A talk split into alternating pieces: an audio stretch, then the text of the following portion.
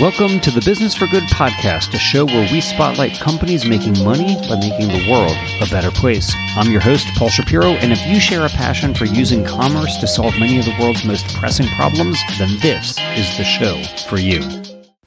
Hello, friends, and welcome to the 90th, yes, the 90th episode of the Business for Good podcast. First, let me give a shout out to Andrew from the Bay Area, who I recently met at an event at Mission Barns. It's a cool startup that is cultivating fat without animals. And he recently told me that he read one of the books that I had recommended on the show, Tender is the Flesh, which is a novel that I absolutely loved, and I do highly recommend it. So, Andrew, thanks for listening to Business for Good, and I'm really glad that you enjoyed reading Tender is the Flesh. Now, some of you may recall that in episode 88, we discussed family planning work going on in Nigeria. Well, in episode 61, we also met Your Choice Therapeutics, which is pioneering new ways for both men and women to take control of their reproductive destinies. But as I said in episode 88, we would soon be talking more about family planning right here in the United States. And so here we are. So what about current options for contraception in places like the good old US of A? Well, I'd mentioned in Your Choice Therapeutics that for men today seeking to avoid impregnating women, there really are only two options, condoms and vasectomy. Of course, a lot of people, men and women alike, just don't like using condoms. So the question becomes, who is going to be responsible for preventing pregnancy, the man or the woman? And in the US and most of the world, that answer falls unequivocally on the woman.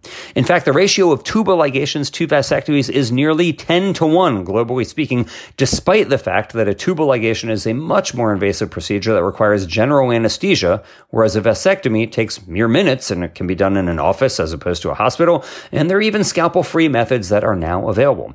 So our guest on this episode, Dr. Esgar Guarín, is on a crusade to promote vasectomies, and he even gave up his previous medical career to focus on simply being a full-time vasectomist as part of his commitment to making the world a better place. That's right. His entire business is one thing and one thing only, helping men take greater responsibility in their reproductive lives and avoiding unwanted pregnancies. But it wasn't enough for Dr. Guarín to have a doctor's office in Des Moines, Iowa, specializing in vasectomies. This guy has now gone out and built the country's first ever mobile vasectomy clinic where people can come knock on the truck's door and get a vasectomy on demand. The message emblazoned on the side of his vasectomy mobile says, "One small snip for man, one giant leap for human kindness." While this is his livelihood, Dr. Guarín also travels throughout Latin America performing vasectomies for free and promoting World Vasectomy Day, the movement. And get this, this dude one Friday night even decided to vasectomize himself. Yes, you heard that right. He auto-sterilized. Now that is hardcore. Dr. Guarín's message is very clear. Vasectomies are so simple, so fast, and so easy that even he could do it just himself at home alone. In this episode, Dr. Guarín dispels myths about vasectomies that will be reassuring to men on the fence. Yes, you'll still keep your balls. Yes, you'll still produce the same amount of testosterone. Yes, you'll still ejaculate the same amount of semen. And yes, you'll still have the same blood flow when you need it the most. What you won't have is the possibility of creating an unwanted pregnancy. I am super impressed by the way that Dr. Guarín has turned his conventional medical career into an evangelical movement to spread the good word about the benefits of vasectomies. As he points out, the number of reasons to get a vasectomy are vast. Maybe you've had kids and don't want any more. Maybe you've decided you'd rather adopt a kid who needs a family rather than bring another human into an overpopulated world. Maybe you don't want to raise any kids at all. Either way, Dr. Guarín has a message welcoming you to come join his movement. So enjoy this episode hearing from the face of the international movement to popularize vasectomies. I now bring you Dr. Esgar Guarín. Dr. Esgar Guarín, welcome to the Business for Good podcast. Well, thank you very much, Paul, for having me here. Very excited to share some time with you.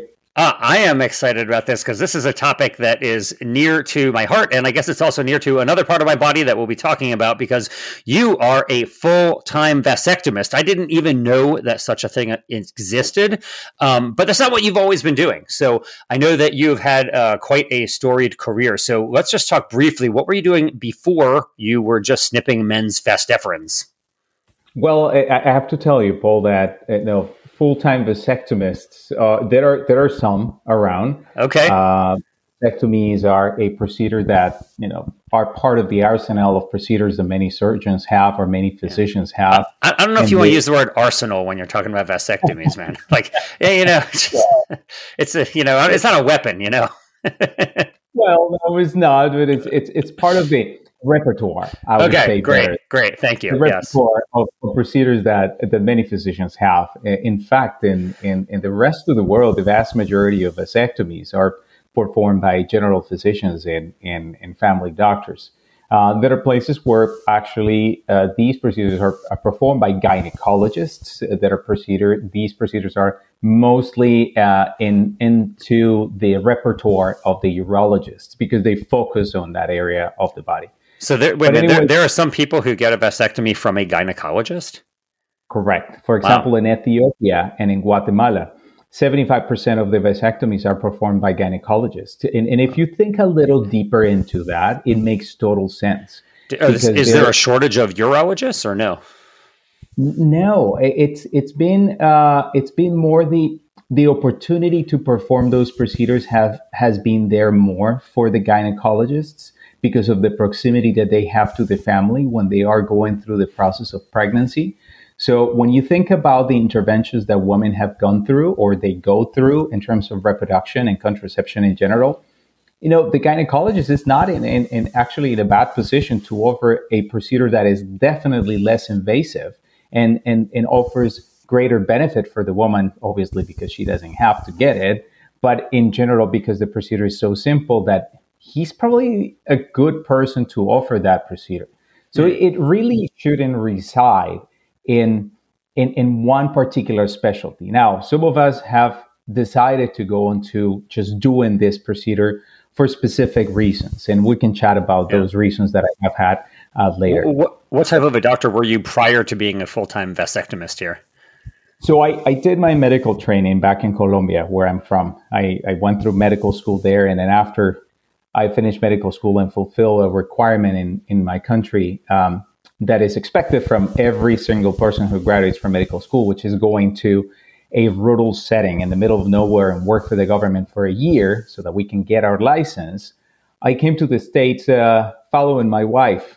She's a microbiologist, and she's Colombian as well. She went to the University of Maryland to do some training in immunology and ended up staying there. So what was supposed to be a short period here back in 2002, 2003, ended up being the rest of our lives in the United States. And at that point, I decided to start doing what is required for me to be able to do my specialty training in the United States.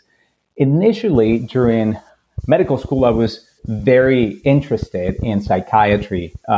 Human behavior has always been extremely interesting to me. My first love, I'd say, was anthropology. I really wanted to get into anthropology, but in Colombia, I guess I was very short-sighted and didn't think about the possibilities of what I could do with anthropology. And the next best thing for me was medicine, which is basically an anthropological study of diseases.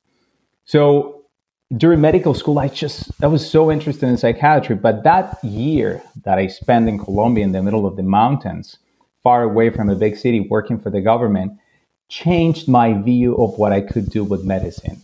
And I had to take care of pregnancies, I had to take care of elderly patients, I had to take care of injuries, and it was a very, very interesting and amazing experience. So when I came here and I was thinking about what I wanted to do in terms of a specialty training, I learned about this thing called family medicine, which was not a thing in Colombia. In Colombia, you know, the role of a family physician is done by GPs, which are people like me back then who graduated from medical school and start working.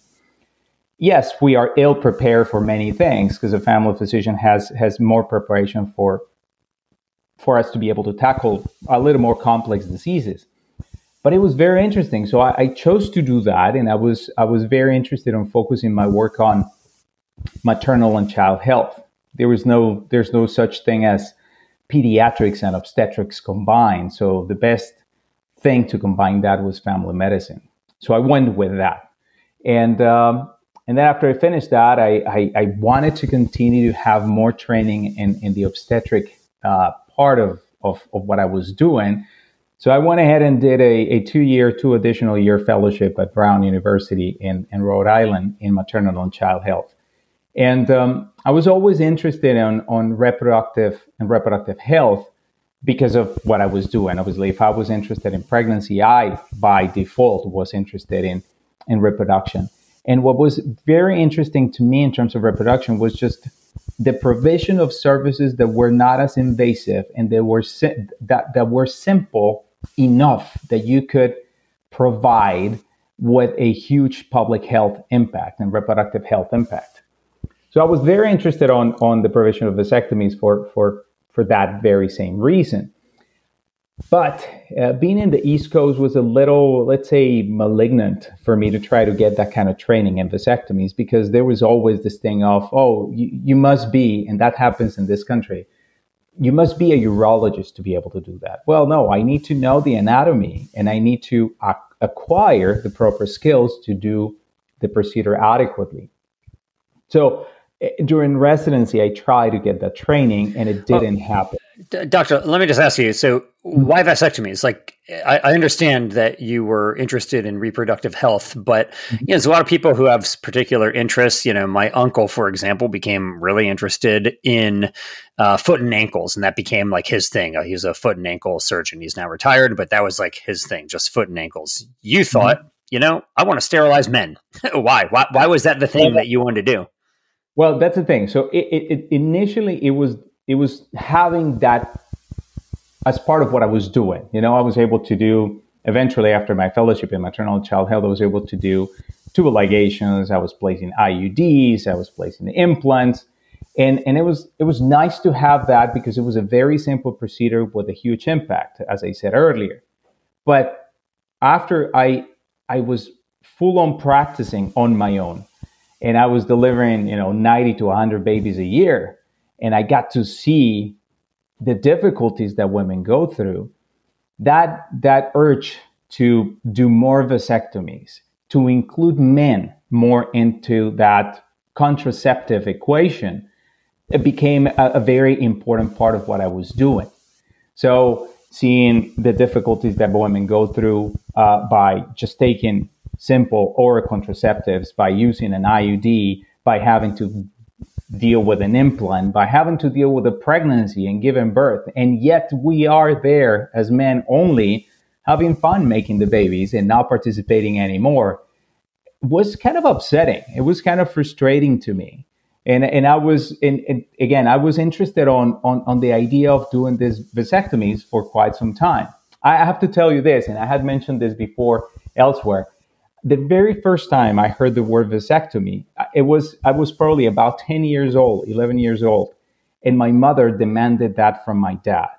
And when I saw the expression on my dad's face and the way he reacted about that demand, because she was pretty open about that demand, I realized at that tender age that word was having a huge weight and a real big impact on men and in general. And I wanted to know that. So I understood obviously what it was when I was in medical school. And later on, I realized that it would have a tremendous impact on trying to balance that relationship between men and women in terms of contraception, contraceptive decisions and reproductive health in general.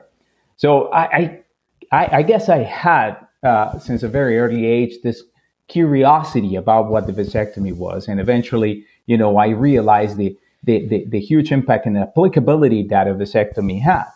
And having that experience with women, you know, seeing what they went through was extremely, extremely important for me to make that decision of moving on to just doing it. But it was difficult for me to leave everything that I was doing before. Right? Because I was doing a lot of maternal and child health, and then I dropped everything just to do vasectomies. Right. I mean, you could almost say it was a whole new ball game for you. Sorry, I could not resist. All right. So you, Yes, thank you. So you want to get into this whole new ballgame of just doing vasectomies, but I just want to chat for a second about this disparity between men and women and the issue of, you know, who is responsible for contraception? Because, we've done a past episode on this, on male contraceptives. Basically, there's condoms and there's vasectomy. There's not a lot else out there for men, whereas women have a multitude of options, many of which you just named, but all of them are pretty, have substantial potential side effects. It's not that they're bad. It's not that you shouldn't do them, but, taking the pill does have some effects. And so the question is, how can men be more involved in prevention of unintended pregnancies? And I think for a long time, a lot of people have thought of a vasectomy, like your father, as this invasive surgery, something that might come from an arsenal of weapons that is going to have all types of deleterious effects. It's going to be painful. It's going to cause all these problems for you. But you are maybe the country's leading evangelical for vasectomies. And so just do us a favor here, Doc, and just dispel some of these myths. So you're doing vasectomies that don't even have a scalpel. You don't even use a scalpel. It takes mere minutes to do. So tell us, what are you doing? And why would somebody who doesn't want kids not want to do it? Well, let me answer that in two parts. The first part is you were talking about the disparity that exists. And I think that needs to be highlighted, because it is true that we only have two contraceptive methods that are currently effective that we as men can use. And it's condoms and vasectomies. The disparity that I'm talking about is not just about the fact that we only have two methods. It's the fact that I focus specifically on the issue that when the time comes for a permanent decision, men are not stepping up to the plate as much as women do. And then let me put it in perspective. When we look at the numbers, according to the United Nations during 2019, the number of vasectomies that were performed around the world based on survey data was approximately 16 to 17 million in the entire world. By comparison, that's nothing when you see the number of tubal ligations. We're talking about 219 million tubal ligations during the same year. So wow. So almost a 10-to-1 ratio. That is correct. What that's telling you is that the participation of men when it comes to a permanent decision is not even a tenth of what women are doing. We are not advocating necessarily for more men to be sterilized just for the sake of sterilization, right? Let's just for a moment, let's set aside that, yes, it is too many of us on the face of the earth with 7.8 billion people. Let's just assume that that's not an issue, but it is. But let's assume that that's a big assumption, but okay, for the sake of this next few minutes, we'll assume that. Yeah. No, but just for just 20 seconds, we're going to assume that that's not an issue. If we look at the fact that there are approximately 235 million sterilizations, right? In general, including vasectomies and tubal ligations, we are not advocating, I personally am not advocating for increasing the number of sterilizations overall, right?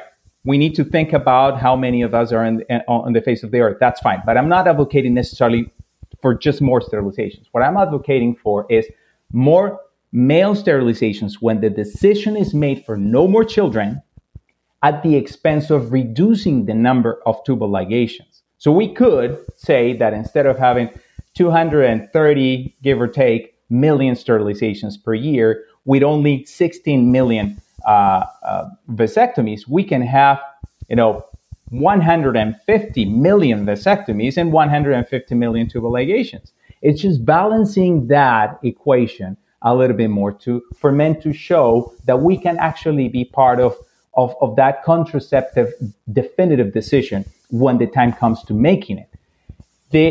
The modern methods of contraception have been wonderful, and they have been the reason in many places for a decrease in the use of certain methods of permanent contraception. In Nepal, for example, which back in the 70s, contraception with a vasectomy was extremely popular, it went down. The use of vasectomies went down considerably once the modern methods of contraception were introduced. And we're talking about an intrauterine device, the implants, the pills, the injections. because they started using them more. And then there was no need for that. But when you look specifically just at the numbers of sterilizations, it turns out sterilizations in women have not decreased. You know, you could argue that women have been using more, having taken more ownership on the control of their fertility by using this methods of modern contraception. But what it seems to me is that men, little by little, have been getting out of the whole discussion. Is it the medical establishment telling us, oh, that's not your thing to do, it has to be the woman? Or is it as using that as an excuse not to be part of it? I don't know. Isn't there a big difference, though, in that ratio between vasectomy and tubal ligation between the United States and Canada? It is. In fact, in the United States, the ratio is about 1 to 2 to 3. That is one vasectomy. When there's a vasectomy done, there are about 2 to 3 tubal ligations done in the United States. In Canada, in other countries like the UK and Australia, the relationship could be actually the opposite. In Canada, for example, for every tubal ligation, there are 2 vasectomies done. And if you go a little bit more specific, for example, in Quebec City in Canada, the ratio is about 1 tubal ligation per every 5 vasectomies or so. Fascinating. So if you're looking at this, it's UK, Canada, Australia. I mean, Canada and Australia never rebelled against the UK and had a revolution, whereas the US did. We went on our own path. And part of that path, I guess, was favoring tubals as opposed to vasectomies. But let's get in here, Doctor, to chatting about what this is, because a lot of people, they hear vasectomy and they think you're going to cut their balls off. So they say, oh, isn't that what we do to dogs and cats? You know, when we spay and neuter them, when we neuter them, that's a vasectomy, but that's not a vasectomy, right? So what is it, and briefly, and how do you do it that is different from what's been done in the past? The 20-second explanation of a vasectomy is this. The testicle produces sperm and produces testosterone. The production of testosterone, which is the male hormone, goes through a different channel going through the blood vessels. The production of sperm goes out of the testicle through a tiny little tube called a vas deferens. And it ends up communicating with the urethra, which is that tiny pipe that brings everything out, the urine and the semen out. So the vasectomy is nothing but cutting that tube and disrupting the communication between the testicle and everything else. So it's not going to interrupt testosterone production. That's and correct. And the volume of semen that is still coming out is the same. It's just not having sperm in the semen. Correct. So virtually the same, because you have to remember, Paul, that 95% of what comes out in an ejaculation, 95% of that liquid that comes out, comes from the prostate and the seminal vesicles, which basically are there to nourish and support the sperm that is coming from the testicles. Only 5% of that semen in the ejaculation is coming from the testicles. So virtually there is no difference in the amount. And you have to remember that every ejaculation is about 2.5 to 5 cc's overall in general. So it's nothing that you see of a difference. So just to be clear, you're not cutting the balls off. No. The testosterone is the same. The ejaculate is essentially the same. You won't have any hormonal differences. The only thing is that your semen will not have sperm, so you cannot impregnate somebody. Well, now, you're talking something else. And forgive me for interrupting you, but I think this is extremely important because in the collective mind of men, deep in the back of the collective mind of men, there's this hidden fear. It doesn't matter how much we read about vasectomies and how much we learn about them, that things might not work the same. So I need to highlight the fact that erections are not going to be affected either. So no problems with testosterone. The only way for me to affect the testosterone is ripping out the testicle out of your scrotal sac, and that's not going to happen. And there's no way that there's going to be an effect on erections, because we don't affect the blood vessels feeding the penis when it gets erected. So there's no effect on that either. Okay, got it. Now, in the past, you had to cut the scrotum open to get to the vas deferens, and that's what they were doing. But you don't even do that. Tell us, what are you doing, and what is becoming more and more commonplace for vasectomies now? Well, this is the sad part of that, Paul, because this technique of no scalpel technique is a technique that was invented in the late 70s by Dr. Li Shiquan, who is a urologist back in China. he came up with this brilliant idea of sharpening a forceps, which is kind of like a clamp that was blunt, and sharpening it enough that you can... We need a better word than clamp here, because no man wants a clamp on their scrotum, all right? But what's better? I'm trying to think of an instrument. Yeah. It's like a massage. Actually. It's like a massage. Let's just say it's like a massage. And this is, imagine is like, well, I can't think of any word better, because if I use the word pliers, it's probably not going to make anybody relaxed. But yeah, that sounds fun. This instrument actually, it is very sharp and pointy. So by doing that, you actually penetrate the skin like a needle. Imagine how a needle gets into your body. You put a needle in your arm, and then when you take it out, the skin kind of closes on its own. You might drip a tiny little drop of blood, but the skin actually closes. And that's because when you're entering the skin with the needle, the trauma that happens onto the skin is very minimal, right? It's a kind of a progressive trauma. Whereas when you use a scalpel, you have to disrupt the skin. You have to cut it. And in a classical approach for a vasectomy, you actually make two incisions, one in each side, because we have to vas deferens. And then you perform the procedure, and then you have to close that, because when you break the skin like that, when you cut the skin, you have to put it together, which means you have to thread a needle through the skin and put a stitch. Doing that increases more trauma. So Dr. Li Shiquan thought, well, what if we just penetrate the skin as if it were a needle, right? And then spread the skin. By spreading the skin, you don't break anything. You just spread the fibers of the skin and use that opening, one single opening, to get each one of the vas deferens there and perform the vasectomy, and then send it back in. It is so tiny, the incision, we're talking about 10 millimeters, less than 10 millimeters, which is less than half an inch, that if you hold pressure 30 to 60 seconds afterwards, you don't even need to put any skin glue or sutures to close the wound. So the trauma is less. And we know that for a fact, because many have looked at the evidence. And for example, one of the dreaded complications of a vasectomy is the collection of blood in the scrotum. It's called a hematoma. If you do a classical intervention with a scalpel and put in sutures, the chances, even in the hands of an experienced surgeon, could be up to 3% of having that. When you do a non-scalpel technique, the chances go below 1%, which is great. So it's still, it's a pretty minuscule percentage no matter what. You have a 97 to 99% chance absolutely. Of no hematoma. Absolutely. But how long does it take for you to do this? So if some guy comes up to you and says, hey, Dr. Guarín, I don't want any more kids, or I don't want any kids. How long is it going to take you from the time he walks in to the time you're done? Well, the actual procedure takes 10 minutes. That's okay. 10 right. minutes. But I personally spend about 30 minutes with the patient. Because I like to, when you are given the privilege of grabbing the scrotum of someone with sharp instruments, you ought to take that, with all the seriousness you can, and you have to take your time to talk the patient through the whole process. You have to remember, Paul, that this is all I'm doing now. So all these patients come to see me once and once only. I really don't want them to come back. Because if they come back, that means there's a problem, or if they come back, that means that it didn't work. So I need to make sure that it is, I guess, I don't know if I can use this word, but that the whole experience is unforgettable in a good way.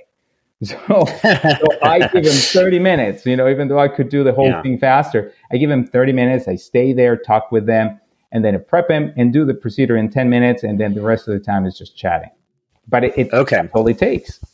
Right. All right. So 10 minutes. You don't even have to inject any type of pain relief, right? It's just like a topical spray. Isn't that right? No, it's not a topical spray. Actually, what we do, we use a pressure spray device applicator. I use that. I mean, you can use a needle as well for the administration of the anesthetic. And in fact, a very good friend of mine, Dr. Michelle Lebrecht from Quebec in Canada, uses what he calls the mini needle technique, which is a super thin needle, about a 30 gauge needle, which is thin as those used for insulin administration. That is almost imperceptible for the patient when you use the needle. and provide the anesthetic. What I use is a pressure spray device applicator that pushes the anesthetic at a very high pressure, close to 1200 PSI. You can imagine how hard that is, through a very narrow stream of fluid. And it's so thin and so much pressure that it pierces the skin down to a depth of about 6 millimeters. And the vas deferens is right under the skin. So it hits the vas deferens and it numbs the vas deferens right away. So I see. So you're not injecting a needle. You're basically just forcing the liquid in there. Okay. Okay. Got it. So let me ask you then, like, how did you decide to go from being a doctor who's just performing vasectomies to becoming an evangelical? Because you've created the country's first ever mobile vasectomy clinic where you're driving around just encouraging people on a whim to come up and get a vasectomy. So what happened? Like, how did you go from being a doctor who does vasectomies to being the face of the vasectomy movement? Well, one of the criticisms that I had regarding the performance of vasectomies was doing vasectomies kind of like on the side as part of what you were doing as a doctor. And in taking care of pregnancies are very demanding. It's not that a pregnant patient will wait for me. It's like, I need you now and I don't care what you're doing, come because my baby's going to deliver. So I was, on the go all the time with these patients, but I really wanted to provide this service. And it was the experiences that I was having with my pregnant patients, seeing the difficulties. And there was a particular time over the course of 2 years that I delivered five different women pregnant by the same guy. That really got me thinking about all this. It was so bizarre that I don't think anybody could have written this whole experience of the 2 years with these five women. Initially they all hated each other because, you took him away from me. Oh, he's with me now. And I had to hear that because I'm the kind of guy who talks a lot with the patient. So I knew all this stuff that was happening. And eventually they all became friends because they all hated this individual because he left them. And I had the opportunity to engage with this gentleman at a certain point for a minuscule thing, like a sore throat or something. So I actually had developed a relationship with him. So I approached him. I took advantage of that relationship and approached him. And I said, look, I couldn't have been any more blunt with this person. And I said, you need to consider your options. Let me give you a vasectomy. And opposite to what I thought was going to happen, because I really thought he was going to say something like, oh, man, don't do that. It's not my thing. He was very nice. But he said no. And I inquired a couple of times about why, and he wouldn't answer. And obviously I understood I could not push that. It's not my place to do that. But I felt that it was one of my biggest failures. I saw that was not fair for the women. That was not even fair for the guy. Not that he was paying child support anyways, but it got me thinking about what the barriers were that were limiting men from making a decision that, when rationally you think about it, seems like a no-brainer, right? It's 10 minutes, I go to the doctor, 10 minutes, I get it under local anesthesia, it really doesn't hurt. It's better than for a woman to go and get a tubal ligation.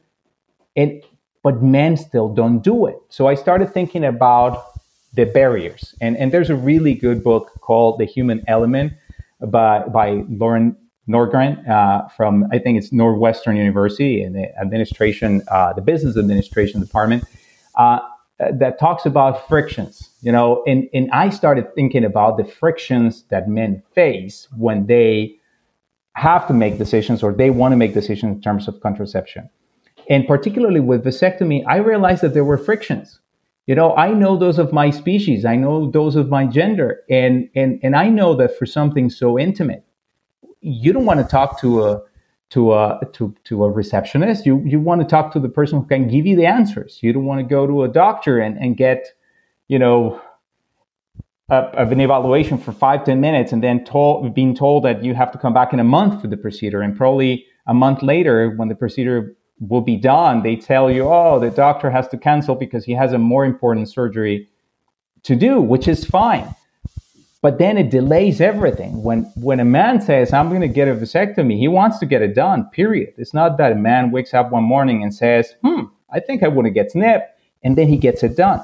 No, he's been thinking about it. And then, so you want to reduce any barriers. So thinking about those barriers, I came up with this idea of making a whole model that was going to make things as simple as possible for the individual to make that decision. So that at the end of the day, there is no excuse for someone to not get a vasectomy. And if the patient doesn't want to have the vasectomy, which is totally fine, it's just because he doesn't want to get it done, not because there are barriers, not because it is too expensive, not because I have to talk to 2-3 people before I talk to the doctor, not because I have to wait 2 months to get the vasectomy done, not because I have to, bring a sample within 45 minutes to an office after I've gotten the vasectomy. All those barriers need to be taken away. And also, it was important for me to provide adequate evidence-based information and bring, so to speak, out of the closet, the whole discussion of vasectomies. I think that women, because of what they have to go through with visits to the gynecologist often and allowing somebody to a certain extent violate their intimate space by letting them use a speculum and placing instruments down in the genital area, they are more open to have discussions about this. And the example is this, Paul. If you have a woman who gets an IUD and probably she has a good experience with one of these IUDs with progesterone that gives them very little bleeding, they will talk about it. They get together and then they are with their friends and they say, oh my gosh, I got my IUD and I am so happy I haven't had a bleed for 3 months. And they talk about that openly. And then the conversation goes on to other things. Men don't do that. We don't talk about it. And the reason is because of that deep fear that we have about that vulnerability that we feel we are going to have if we let anybody know about it, because they're going to think that things are not working the same for me. And to me, those barriers and those fears needed to be addressed. So I changed the way the vasectomy, at least in the clinic that I ended up developing, the way the patient could access the procedure. So I made it as simple as possible. And it's a smooth process. And I said, I need to talk more about this. I need to bring it out of the closet, as I said earlier. We need to normalize the discussion of vasectomies. And from the experience that we had in Mexico and Indonesia, from what you see in the literature in Nepal, where using mobile units increases the uptake of reproductive services, I said, we have better roads. Clearly, they need some work, but they're better roads than in any of those countries I just mentioned. Why don't we use a mobile unit? Why don't we use a mobile unit to go around just raising eyebrows every time they see the mobile unit and actually doing the procedure in the mobile unit to convey the message of the simplicity of the procedure? So we basically, I built from the ground up. Finally, my wife bought into that, because I had been toying around with the idea since we went to Mexico with World Vasectomy Day for 3 years. And she bought into that and she said, all right, let's just do it, because she knew it was going to be a waste of money in the sense that it was not going to, the return of investment was going to be terrible.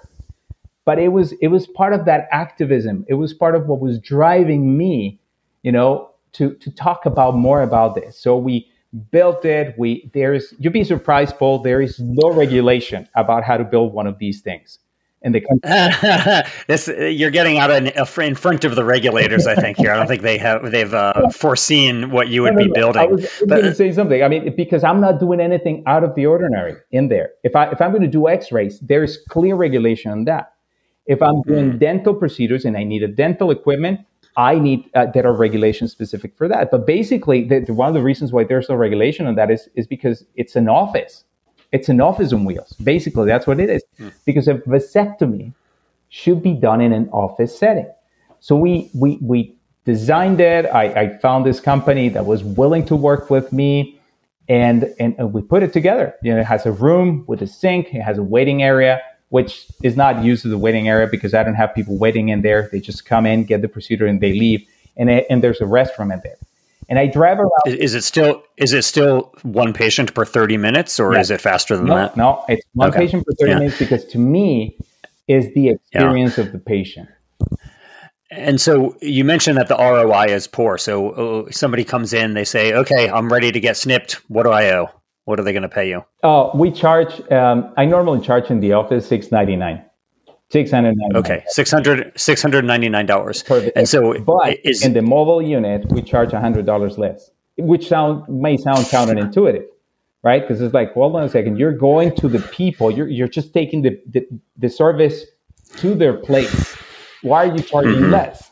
Because you have to show that it's, and part is it's a joint venture with World Vasectomy Day. Although I say joint venture, but they put a lot of emotional capital, financial capital.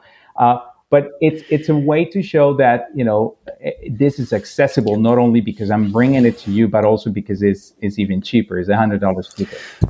Right. So are you making money per vasectomy, or are you offering the service for less than what it costs you? No, I do. I do make money. Okay. So there still is some profit margin, thankfully for you, that it's not, you're not conducting a charity here. No, not necessarily. I mean, I have to pay the bills, you know, and yes. I have to pay the bills. I just, even if it were a nonprofit, sometimes I think that people have the wrong idea about nonprofits. They think that, nonprofits are not designed to make money, right? Nonprofits are designed to make money, not to to the investors, not to give it back to a board of people who own the company, but just to invest it again into the nonprofit. Well, in my case, you know, I have to pay the bills, and 5% of every single vasectomy we do, whether it's paid by insurance or it's paid by it's paid out of pocket, 5% of that goes to World Vasectomy Day, which is a nonprofit that I work with, that I travel with around the world, teaching how to do vasectomies and doing vasectomies for free.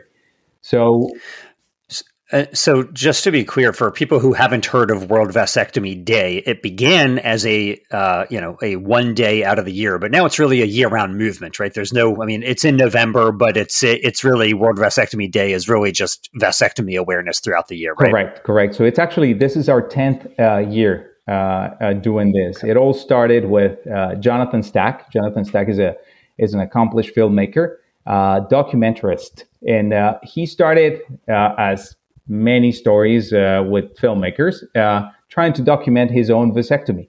And he met the person who's been my mentor, the person I learned vasectomies from, was Dr. Douglas Stein, a vasectomist in Tampa, Florida, who was part of another organization called Non-Scalpel Vasectomy International. And he just saw what he was doing and stuck with him for a year or two and realized that vasectomies have a huge impact, not only from the reproductive standpoint, but socially as well. And, you know, Jonathan was doing a bunch of documentaries on bad things, as he describes it, bad things that men do. You know, he would be in war zones, jails all over the world. He has done several documentaries in Angola prison and Louisiana. And it was always showing, you know, what happens when men do bad things.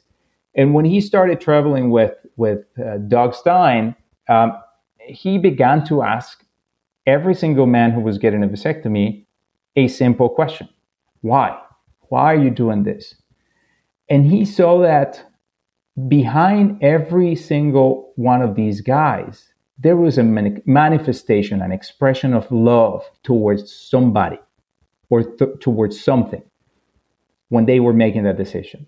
Oh, I'm doing it because, you know, my wife has had enough, you know, we've had 7 children and she's had complications with the pregnancies. Well, that's an expression of love towards his wife.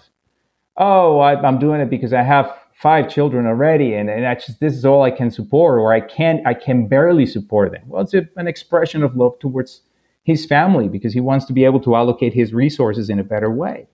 Or you have this gentleman who comes in and has no children whatsoever. And he says, you know what? I think it's too many of us on the face of the earth. I just don't want to have children of my own. And if I change my mind, I would adopt a child. Well, that's an expression of love towards himself and towards the environment. So it was like a huge eye opener for him. And then he started documenting all these experiences with people, and they came up with the idea of doing a major event in Adelaide, Australia, 10 years ago, which was the very, very first World Vasectomy Day. And they televised vasectomies, you know, real time, showing the procedures.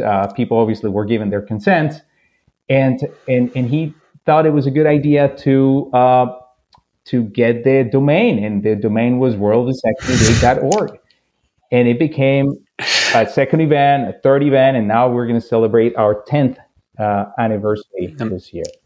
Amazing. So let me ask you first, do you have any children of your own? I do. I have two children. Yeah. I have a 15-year-old who has been a wonderful adolescent so far, and I have an 11-year-old who thinks is 20. Okay. And are you vasectomized? I did have my vasectomy. In fact, I did my own vasectomy. I think about 6 years ago. I did. I know. No, you performed your own vasectomy. Yes. And I cannot take pride on saying that I'm the only one who's done it. I know of a good number of people who've done it. And I did it. I mean, but you hear about like how doctors aren't supposed to perform on immediate family members of theirs because, you know, there could be like emotionally attached that could lead to some bad outcome. Doing your own vasectomy. Tell me why. Well, I wanted to put myself through that. I had this thing that every time I was seeing a patient, I was performing a vasectomy on, some of them would say, "Hey doc, have you had your vasectomy?" And I'd be like, "No, not yet." And there was this I guess disappointment on behalf of the patient. And it's like, oh, okay, you haven't gotten it. So it's like, you're doing this to me. You're telling me you do a ton of these, and you don't know what this is. Yeah, you're like, do as I say, not as I do. And I had that experience delivering babies with women, because it is very difficult to show your true empathy to a woman who's trying to push a human being out of her body. And when you're a guy, when you're a man in front of her and you're saying, "Come on, you can do this. I know you can do it." Because they look at you like you're a total idiot, and they're right? And the only way for me to show that I really understood what they were going through would be to acknowledge that. And I would tell the woman, "I know what you're thinking, that I'm a total idiot and you're right. I don't know what this is. I will never be in this situation, and I'm so happy I don't have to go through this, because it really takes a woman to deliver a child. But I've seen many of you doing this, and I know you're designed to do this, and you can do it." And then it would just make them understand that I really was meaning what I was telling them. But when it comes to a vasectomy, actually, I happen to have the same equipment, you know, than the gentleman who's there in my exam table. Why wouldn't I just put myself through that too? Besides, to me, it was, I don't know, it seemed like a testament to the simplicity of the procedure. I'm not advocating for people who do vasectomies to do their own by any means, and I'm not absolutely anybody can get it yourself. Do it at home. You're not going to have a "do not try this at home." That's right. That should be a disclosure here. Do not try to do this at home.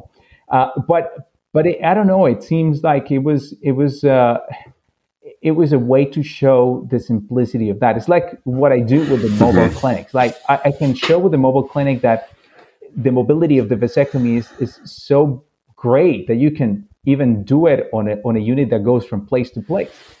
So I did it. It sounds so lame when I tell the story, because at the end of the day, it was a Friday night. I finished my clinic and I called my wife and I said, "Honey, I want to get my vasectomy done. I'm going to do it tonight." And it sounds super. And so this was after four drinks, I presume. No, not at all. I was totally sober. It may sound like I was not, but it's super sad, because people would think, "Well, this poor guy, he's so sad that he doesn't have anything better to do on a Friday night other than sterilizing himself." So, and I did it. My wife was there actually, because I called her and I said, "Look, I need you here in case I need to do something." I set up two trays with double the number of instruments in case I dropped one. And it was just, it took me like 5 more minutes, but it was actually surreal when I think about that. But the point here is not necessarily the fact that I did my vasectomy. You know, I think that is the point, actually. I'm intrigued by the story. Some people don't like me telling the story of that, but I think I insist on telling it, just because I think it conveys that message of simplicity of the procedure.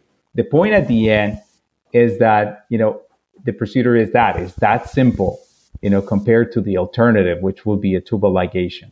I'm not here saying my gynecology colleagues are butchering women. No, they know what they're doing. Absolutely. That, you know, a tubal ligation is kind of like a bread and butter type of procedure for a surgeon, a gynecological surgeon. But we cannot underestimate the risks of general anesthesia. The fact that a woman has gone through so much already, and the fact that the alternative is way faster, way safer, and way cheaper than tubal ligation is. So let me ask you this, Doc. You're running around in this mobile clinic. You're driving around. Anybody who wants to come up who has like $500 or so can get vasectomized by you. Do you ever turn anybody away? Like if a 19-year-old comes up to you and says, I want to get vasectomized and I don't have any kids, or, you know, is there anybody who you just say, hey, listen, come back at some other time? Age is not necessarily an issue for me to turn someone away.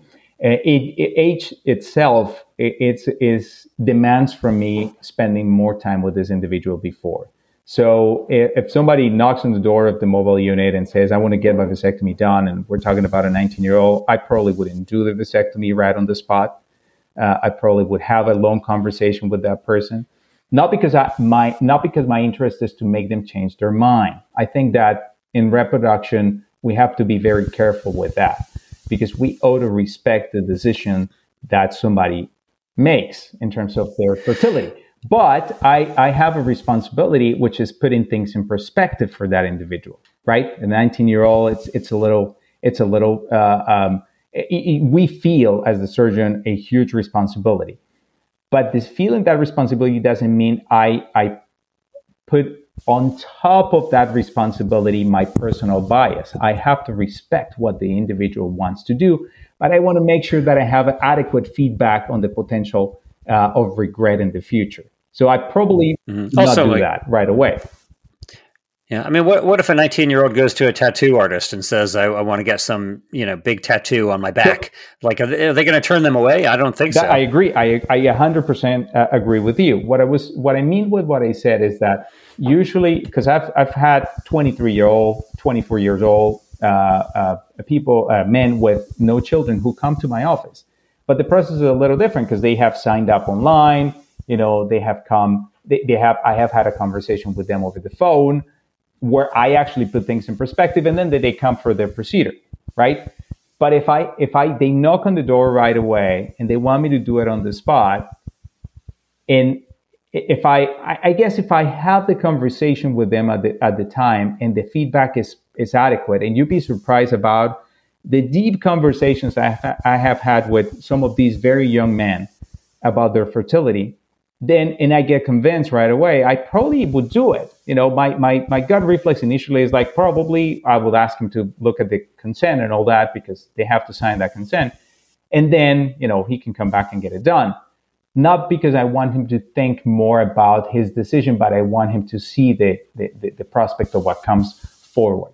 One of those conversations that were super deep happened precisely in Mexico during World Vasectomy Day. I had a gentleman who came, a 23-year-old, finished his university. He was a graphic designer, single child, no children. The Mexican authorities had had this setup that included a social worker, a GP, and then the surgeon. So the person, and these were people coming off the street, you know. They went through that process, and he comes to me. So I looked at all the information. He's no children. I said, all right, well, you understand that this is a permanent decision. You know, moving forward, there's an increased risk of regret. I'm not saying that you will regret it, but I'm saying that statistically, there's a higher chance that you could regret it. You might not. And he's like, yeah, I understand that. And I said, well, all right, we'll do it, because it seems like you've talked to a lot of people, and I have to respect that. I think it's a matter of pure respect for your decision. But let me just remind you that a vasectomy is a permanent decision. And this guy... Is that true? Let me finish this, Paul, because this is the key part of that. He grabs my arm, looks at me in the eye, and he said, I understand that, Doc, but it turns out having children is also a permanent decision. And it cannot be deeper than that. He's absolutely right. you can have children and you could be an awful parent. You may not pay child support. You never see your child. You're not a role model for your child, but it doesn't make the child disappear. The child is going to be there. So why do we, I don't know, question so much making the decision of when somebody wants to make the decision of not having children, but we don't question that decision that many make of having children and turn into awful parents. And what you said is absolutely true too.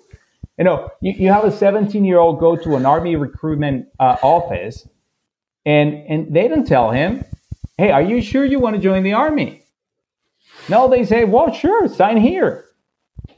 And that's a very consequential decision in the life of someone, you know, at a tender age, even before they are adults.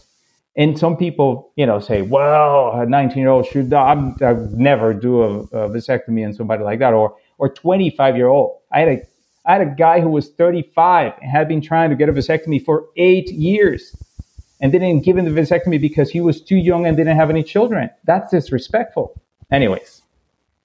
Yeah, it's pretty outrageous. It's very paternalistic to deny what an adult wants to do, even if you think that it's a bad idea. This is why I say, like, a tattoo artist generally probably won't turn down a young person who wants to get a tattoo, despite the fact that that, too, is a permanent decision. But I want to ask you, Doctor, because you've said a couple times this is a permanent decision. I actually saw not that long ago a billboard where I was driving, and it said vasectomy reversals, and it said, call this number. And I thought, you know, that is amazing that somebody makes such a living out of vasectomy reversals. Like, how many people even have vasectomies, then let alone regret it and want a reversal that they're going to, this billboard could have like a good return on their investment for them. But obviously somebody's doing vasectomy reversals. So how permanent of a decision is this? Well, when you do a vasectomy, you have to assume that it's a permanent decision. Yes, the reversals are possible. And there are microsurgical techniques that make it to an extent easier, you know, in the hands of an experienced surgeon. But it has to be assumed as permanent, because when we're talking about the effectiveness or the success of a reversal, you have to look at two different numbers, you know, because we're talking about success of sperm being back into the semen, but that does not translate into the success of having a pregnancy, right? You can do a reversal and you can claim an 85% success rate of having sperm into the semen again, but does it translate into an 85% chance of having a pregnancy? It usually does not. You know, so people need to understand that it's a big gamble, because reversals could be upwards of, you know, the lowest range could be probably $5,000 if you can get that. But in many places, for example, in California, I don't think you will find anything less than $10,000 cash. You know, same thing happens on the other coast. So it's a very expensive procedure with a considerable margin of failure.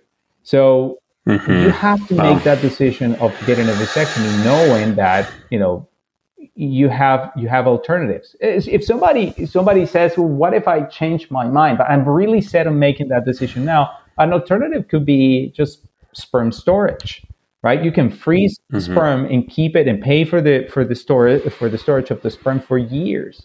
You know, and you get your vasectomy. Yeah. You can discard that later if you just definitely realize that you never change your mind. Yeah. Right. You could also just adopt kids. I mean, I agree with you. And, you know, there's a lot of people on the planet, and there's a lot of kids who need homes. So it's not that bad of an idea, maybe, just to raise a kid who has no family. Right. You know, so it's not that bad of a thing. That is what I hear from many of these patients. But as I said earlier, my job is to put all those things in perspective and say, hey, these are the alternatives. I'm not going to tell you what to do, but these are the things that you should look at as a possibility in the case of a future regret. I would hate for a patient like that to, I don't know, 10 years down the road, if for some reason he changes his mind, I would hate for that person to say, you know what, I went to this doctor and he didn't even ask me questions. He just did my vasectomy, right?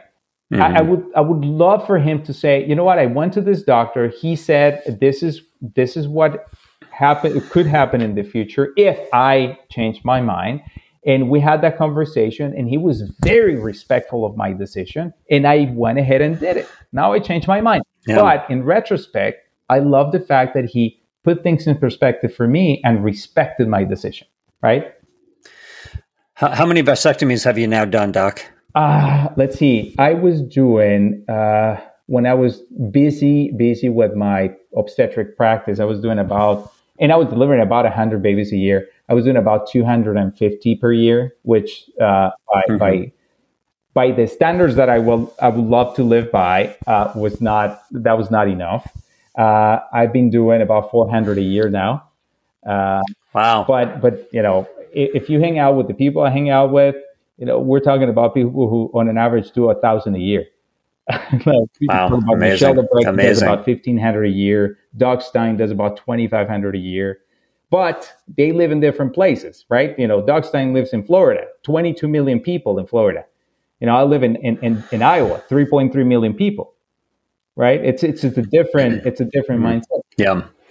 You need to be doing more of these mobile clinics in Latin America. That'll be your the way that you get your numbers up, I guess. Well, we actually go to Latin America. I've been in Colombia. We've been in Bolivia, Ecuador. Oh, I know. Yeah, you mentioned Mexico, which is why I was alluding to this. You said you're doing them for free. Mexicans are fantastic doing vasectomy. The problem is in Mexico that they're doing too many tubal ligations.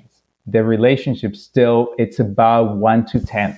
So the one vasectomy per 10 tubal ligations. And they're doing a lot of vasectomies. Perhaps one of the best vasectomy programs you can find anywhere is the Mexican vasectomy program, because vasectomies in Mexico are free. The government pays for them. And even they're done by GPs. And they go through a very, very disciplined and strict program of 6 months for them to be able to do them. And they do them better than the urologists. And just to be clear, it's 6 months on top of medical school. It's not just like a 6 month program. No, 6 months after they've become physicians. Yeah, right. Yeah, I just want to make it clear. You said this rigorous 6 month medical training is after they're already doctors. Yes, right. GPs, general physicians are. Yeah, got it. They have a really, really well established program, but I think the issue is that still the mentality is let's dump this responsibility on women. Actually, we continue to work alongside the Mexican authorities. We have a good relationship with World Vasectomy Day with them. And it's all about increasing the awareness. You know, there's a lot of really good people in Mexico trying to push for more vasectomies at the expense of reduction in the tubal ligations, but it's a cultural issue. It's a cultural issue, and it's more of a cultural issue in some places more than in other places. But in general, there's a big cultural issue that leads this. Yeah. Well, very cool. Very cool.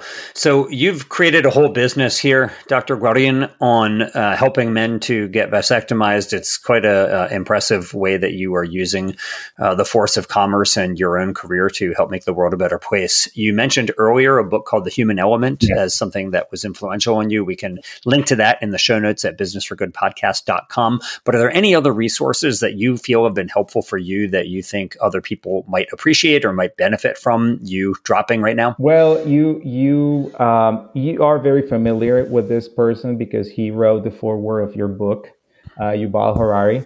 One thing that it probably made me think a lot about what we're doing in the world, and it was his book Sapiens. You know, it was a terrific thing for me. You know, it took me a while to read it because I would read a portion of the book and it would shake me so much that I had to put it down because I had to think about everything that was happening around me, around the world, how I viewed the world. And then I have to wait and pick it up again and then start reading. And I put it down again because it's a very interesting book. And it made me think about, I guess, making decisions to really feel as satisfied with the social projection that I was having. And I felt like I was satisfied because I was helping families, young families, and the pregnancies and all that. But I felt like I was lacking that social projection. Every time I came back from overseas doing vasectomies, I would come back incredibly energized. You know, it was excellent. And then I was just slow down, because I was just in the same routine of doing the same thing I was doing already with every single case of pregnancy, which I absolutely loved. I don't get me wrong. It was hard for me to leave all that and just do only vasectomies. But being able to do only this freed a ton of time for me to be able to focus on World Vasectomy Day, to focus on the projection, on the discussion, on the activism of what I was doing already. So I guess that book was really helpful for me on that. It shook me personally. And this other book on I listened to Shankar Vedanta and a Hidden Brain talk about fuel and combustion. Fuel and Friction.